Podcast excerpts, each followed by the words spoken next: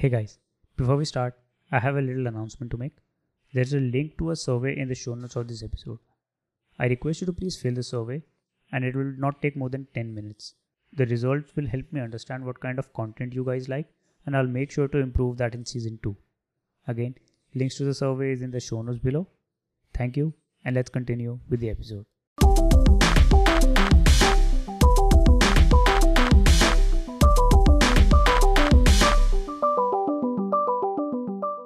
Hello and welcome to Elements of Design, a podcast where I interview design leaders, mentors, influencers, and evangelists and talk to them about their design journey, how to be a better designer, and the future of design in India.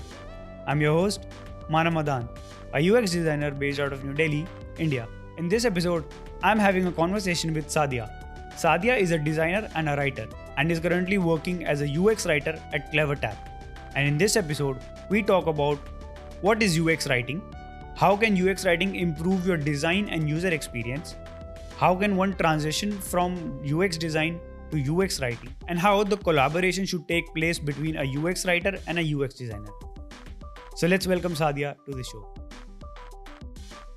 Hey Sadia, hi. Welcome to Elements of Design. How are you doing? I am doing good, Manav. How about you? How's the lockdown going for you? It's going fine. I'm really enjoying it. work from home situation, not the COVID situation. So I was I was glad to find a UX writer, and I'm thank you to be on the show. And I really want to know what a UX writer is and what do they do, and especially because it's a very niche field, right? And it's started to grow in India. What's it like to be a UX writer? So let's start with your design journey. How did you become a UX writer? Okay, so right now I work at CleverTap as UX writer. I've been here for three months. Before Okay. this, I was at MoneyTap. I realized a lot of things that you were trying to solve by communication was because the product was missing those answers, right? And then I Mhm. kind of got around to just reading about product and writing for product, content on product. And I realized, hey, it's a thing. It's called UX writing. And before this, also, I was quite fascinated by design. I used to read a lot about it. That's just about where I started from. So what is exactly UX writing? I mean, uh, take us through that. I would say it's how your interface communicates with you in terms of words, right? Simply put. Just like your design is trying to satisfy a user goal and need at that moment and making them do a task, words are also doing the same. This could be Okay. in terms of your onboarding copy, it could be in terms of your micro copy, it could be in terms of empty state. A lot of these things come out. So uh, there is actually a similar thing that we actually study in UX design, which is called content strategy. Uh, there is also one thing which is called copywriting, right? So I mean, how how do how does UX writing different from like content strategy and copywriting? So content strategy is, I would say, a more overarching and holistic discipline, and UX writing is part of that. So content strategy is more encompassing. It's not just your product; it's about your different parts of your product, your social accounts, your brand, and all of that, right? So how you look at con- content holistically for your product. So and UX Mhm. writing is a part of it, correct? Okay. So- And copywriting, I would say, is more persuasive writing, right? So it's a term that you use that you fundamentally associate when it comes to writing advertising copy or social copy. So writing copy for your social media accounts, your ads, all of that comes under copywriting. All of these have things in common, of course. Mhm. UX writing is more focused towards your end product and your what do you say user interface copy. Now, I wanted to ask what made you look into UX writing? How did you kind of find out about it?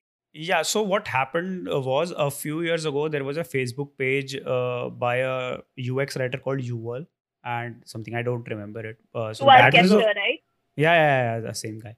So uh, that was the first uh, UX write. That was the time I was introduced to something called UX writing. Uh, and before that, I know that there is someone who writes the micro copies of uh, a user interface, which included form labels, error messages, and stuff like that. So, but I thought uh, designers generally do it because you know, as we uh, read content strategy, so I think that's a part that a UX designer has to do. It is interesting though, and it really helps uh, me to think uh, a user interface in a much more holistic way than just you know a design. So you are right in the sense that right now it is designers who actually write UX copy. Mm. Now, okay. what happens when you UX designers start writing copies? I'm not sure if it's just specific to UX design because your words also matter. Some people have a strength with words, versus some people don't have a strength with words. And I've seen mm. a hmm. lot of times designers not look at the copy in it. It comes as an afterthought. So there is a question, there is a debate that I and my friend were uh, having uh, a long time. Not a debate, like more of a discussion that we were having was, you know, what should come first, uh, the layout or the content? You need to think of content from before. As a designer, you need to know what is the story you want to tell. If there is no point adding that subtitle or there is mm-hmm. no point adding different parts to your UI, without even knowing what it is that you want to communicate there. It might look great, mm-hmm. but if your word you're trying to force fit your words and if you're trying to force fit your story into that, mm-hmm. it loses, it breaks your experience. Like you mentioned, right? Yeah. Good copy can make or break your experience. So even if you can't probably get it to a polished level, which you can mm-hmm. do later, need mm-hmm. to have a first draft or a very rough version of what it is communicating in each part of that and then design your layout accordingly So you can add a screen, you can add two buttons and be like, oh yeah, this is going to work. But what are you going to communicate on those two buttons? Are those two buttons mm-hmm. even needed? So yeah. if, if, you're just getting, if you're just starting to get used to working with a writer, yeah. what a designer does is they're like, okay, cool, there's a writer. I'm just going to leave two spaces here and yeah. I'm going to move to my next screen. And then I have to mm. go back and ask, saying, what is the, what is the space for? What do you want me to communicate here? And they're at a loss of explaining what it is that they want to say. Yeah, And then you need to try and go and figure out, oh, is this even needed now? So even if you don't have a writer, my point mm. is, even if you don't probably have a writer to collaborate with, yeah. when you're just designing, think mm. of hmm. all the questions a user would ask on that screen. That's how you mm-hmm. design, right? Say, what happens? What is this going to do? Is this explanatory, or is this mm-hmm. is this content even needed? Should it be on some other screens, right? Mm-hmm. What are the two most important things the user needs to know on the screen, and are you answering them or not? And then you can figure out your layout according yeah. to that and then just move on. So yeah. even as designers, like you mentioned, a lot of people then they don't think about it. This is how they can start probably thinking about copy. So this is something that I actually explored after uh, reading through a little bit. That a designer, that a UX writer should also have like some design fundamentals, and they can also actually suggest uh, the design element in which the copy can be communicated, and designers should be open to it. Uh, why not think of it like this, right? writing is also actually design. So this goes back to my first thing. When you look at an interface, you don't look at the look at the words and the design as two different things. Different For you, they're just one thing as a user, right? Hmm. So your writing is actually design. A writer also needs to think of design, and a designer also needs to think of the words because you are also writing for a UI screen, right? And you have a limited amount of space. You need hmm. to also convey what your message to users in the best possible way. Then you can even tell a designer, hey, maybe this probably needs to be broken down into bullet points. So maybe you can reduce the type size in this and this can just be, you can add visual hierarchies to play around with your content and all of those things can happen. So I really want to uh, talk about your your writing process. Just t- take us through what your writing process is. Once I once the project kicks off, and you sit with the product manager, you sit with the designer, and you sit with all of these stakeholders to understand what it is about that you're writing. Mm-hmm. And I kind of have a mock-up or I have a wireframe and I start writing. I go through a first draft or the first iteration. But before this, I probably go down and I just uh, how you in design you would research. I would mm-hmm. look at how the language around this feature or this specific part is correct or what the product is probably going to be like, right? Mm-hmm. And from there, I would start. I would start listing down terms, industry terminology, user terminology, whether people understand these terms. Make a list of all these words. I just use Google Docs for writing, mm-hmm. and I use a tool called Hemingway. Okay. Where I probably go and based on that, I try and write down a simplified version of what it is that I mm. want to convey. So, what does exactly Hemingway do? Hemingway is a lot of people mistake it for Grammarly, but it kind of just okay. tells you whether your copy is being too long, what is the readability grade for it, whether you're using okay. a lot of adverbs, whether a word, whether the words you're using in your sentence are complicated or not, and what you can do. So usually the first draft is quite long, right? It's okay. not concise at all. Okay. Then I cut it down and try out two, three different variations based on how you want to speak.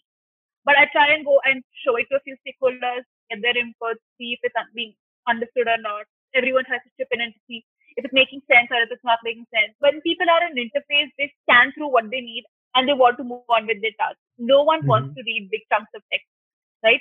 And that's how your copy should be. Your copy should not be in the way of your users. It needs to get users. They should not even be thinking of the words there. They should not even okay. have to put cognitive load and think, oh, there's this big sentence as a read. They should be able to click and get through.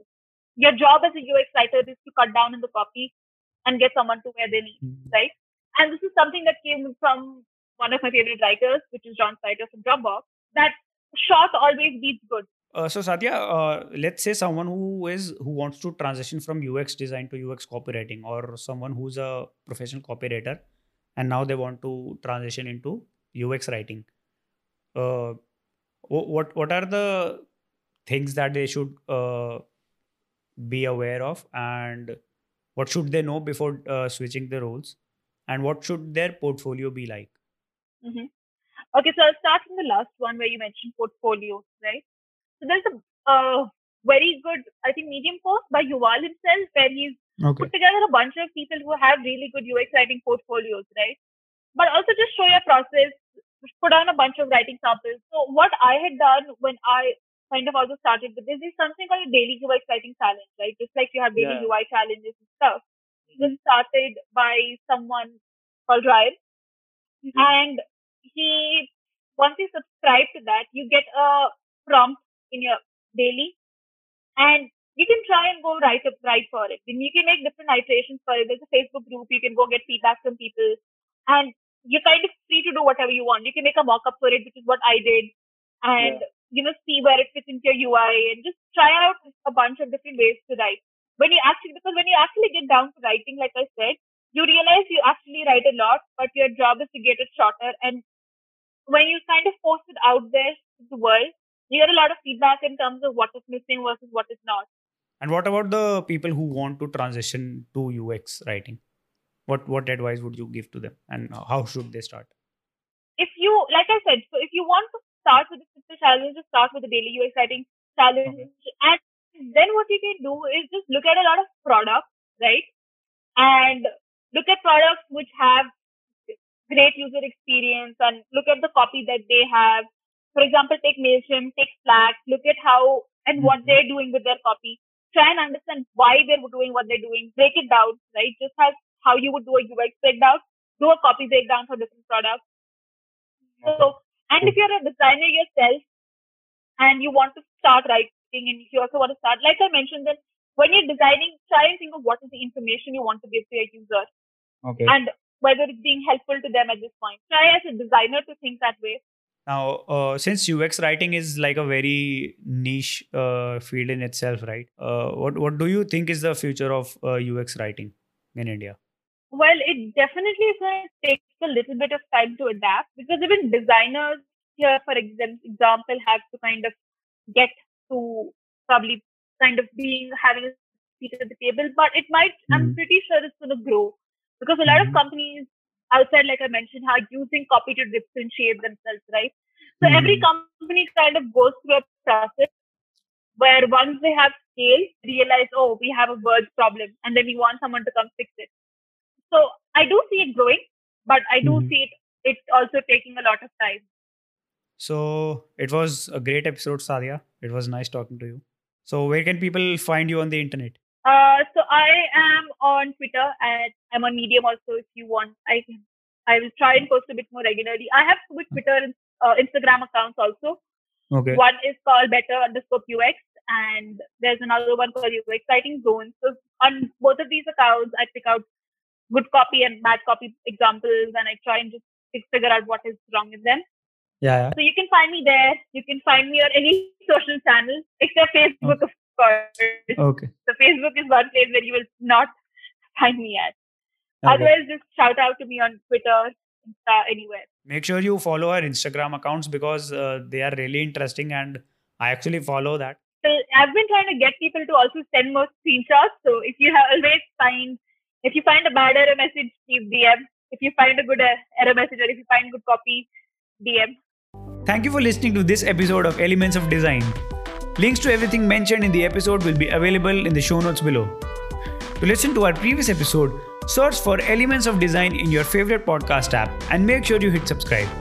If you like the episode or the podcast, please leave us a 5-star review on Apple Podcast or any podcast app that you're listening to. It will help the show get discovered and it would mean a world to me. If you have any feedback, suggestions, or if you just want to say hi, please reach out to me on Instagram, LinkedIn, wherever you want.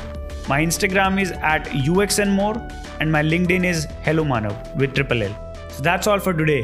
Hope to see you in the next episode. And remember, work hard and be nice to people. Chenkwi.